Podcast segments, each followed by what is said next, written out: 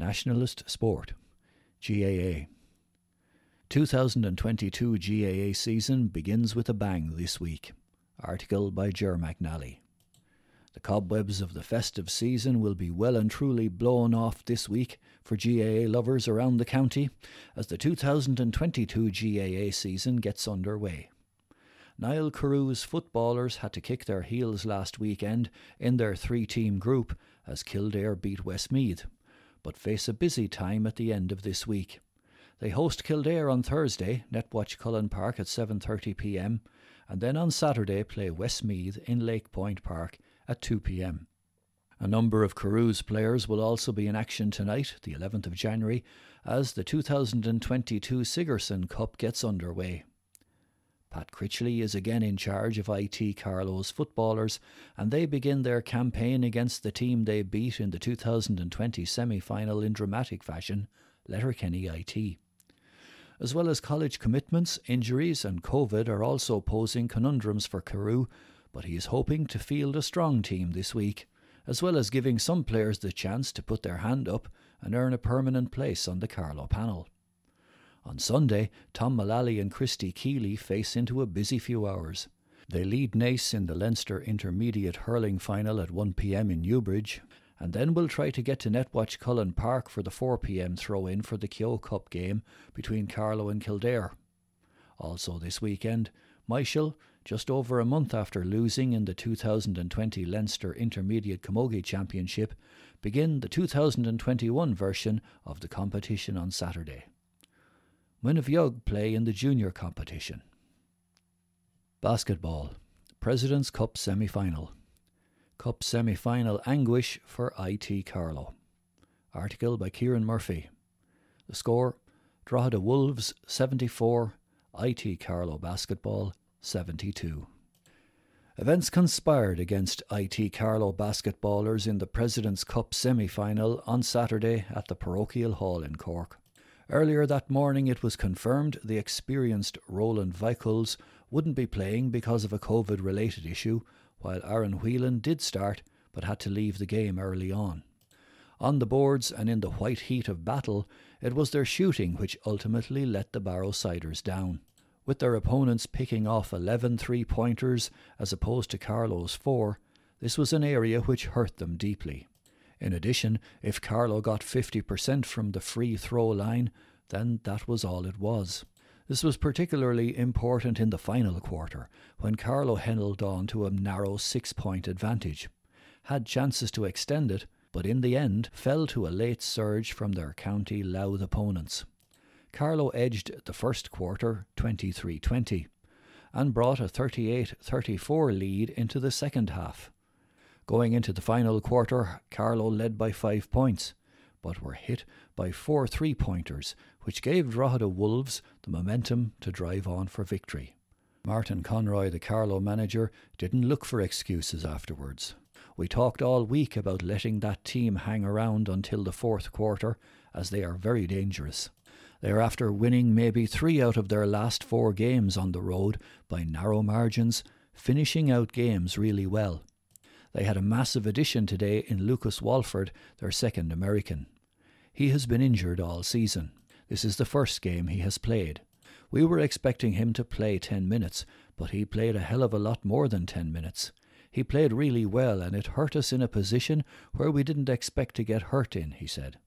The loss of Aaron Whelan and Roland Vickles hurt Carlow deeply, but again, Conroy wasn't feeling sorry for himself. Aaron is a massive loss. We were missing Roland today, and it would have given us another big body to work inside. We are not the only team in that situation. Every team in the league is in that situation. We have to suck that up and get on with it. He did concede his didn't score as freely as he would have liked. We are normally a really good three point scoring team, and I think we made two in the whole game.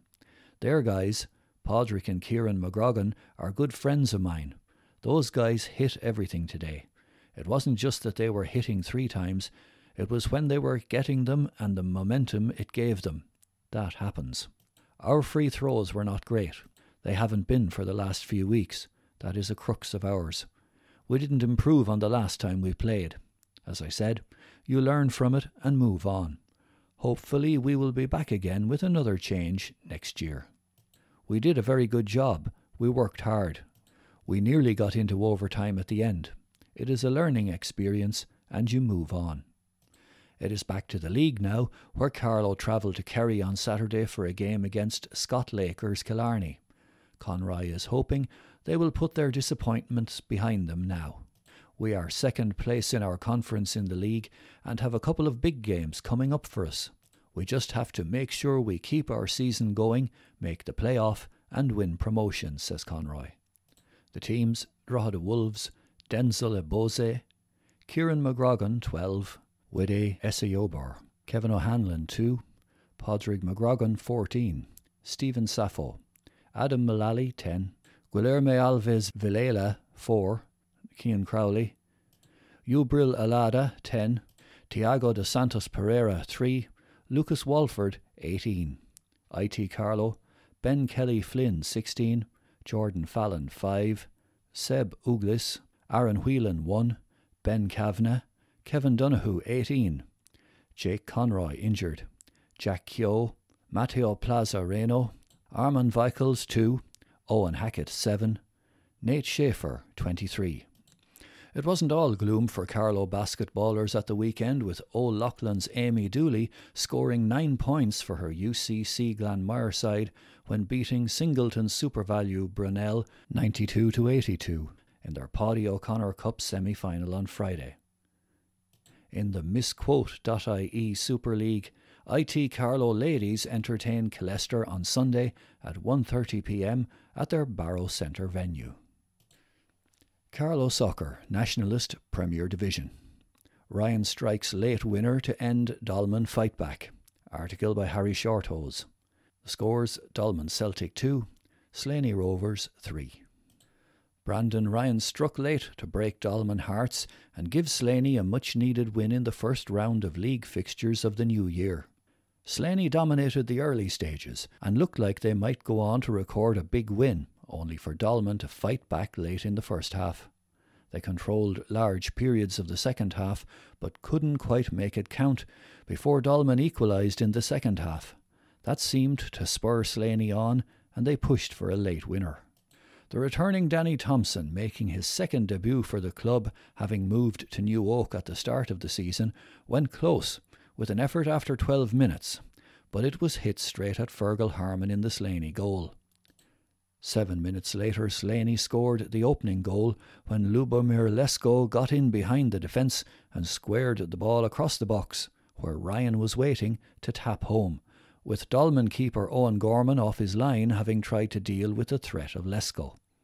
With 20 minutes to go to half time, Conor O'Brien was played through on goal, but the ball was played too far ahead of him and the keeper came out to clear and by the time O'Brien got hold of the ball, he was under pressure and could only put it wide. A couple of minutes later, Thompson struck from a free kick just outside the box and forced a good save out of Harmon. On the half hour mark, a 30 yard volley from Robbie Ryan ended up in the back of the net to double Slaney's lead. They would have hoped to have pushed on from there, however, Dolman stepped up their game as Slaney took their foot off the pedal. With six minutes to the break, Dolman had an effort cleared off the line, while a minute later Thompson broke down the right hand side, and despite Harmon's best efforts to come out and snuff out the danger, Thompson struck the ball past him to pull one back for the hosts.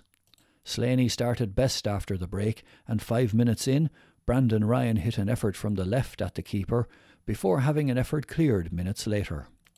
Dolman began to come into the game a bit more, and John Nangle had a free kick from the left cleared ten minutes in, before three minutes later Simon Doyle slipped an effort in at the back post to bring Dolman level.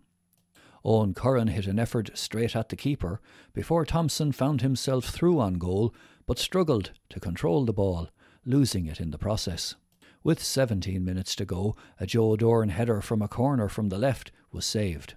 Brandon Ryan went close with a couple of late efforts, first from the left being saved before he put one from the right wide. With three minutes to go, he gave them the lead again when his effort from the left beat Owen Gorman in goal. The final action of the game came from a Joe Thompson free kick from the right, which was saved, and Slaney claimed their first win in three games. The teams Dolman Celtic, Owen Gorman, Lorcan Canavan, Daniel McGrath, Muba Mudawapi, Bonnie Milignao, Simon Doyle, Cameron Lacey, John Nangle, Danny Thompson, Joe Doran, Liam Dempsey. The subs Kieran Nolan, Jason Kenny, James Williamson, Tyrese O'Rock, Jamie Durley. Slaney Rovers Fergal Harmon, Joe Thompson, Rory McKernan, Stephen Farrell, Shane Murphy, Owen Curran, Dan O'Brien, Robbie Ryan, Conor O'Brien, Lubomir Lesko, Brandon Ryan. The subs Peter Keogh, Gaz Doyle, Aaron Brohel. Carlow and District Football League scores Tully's Travel Division, St Patrick's Boys B5, Killeshin FC B1, Vale Wanderers 4, Bagenalstown 1, Ardattin Athletic 1, Parkville United B 1, White's Pharmacy Division 2, Burren Celtic 4, Vale Wanderers B 3, Baltinglass Town 5, Fort Barrington FC nil, Round Tower Rovers 4, Nerney Villa 2, Slaney Rovers B 3, New Oak Boys B 8, Carlow and District Football League, New Oak Boys 5, Killeshin 1.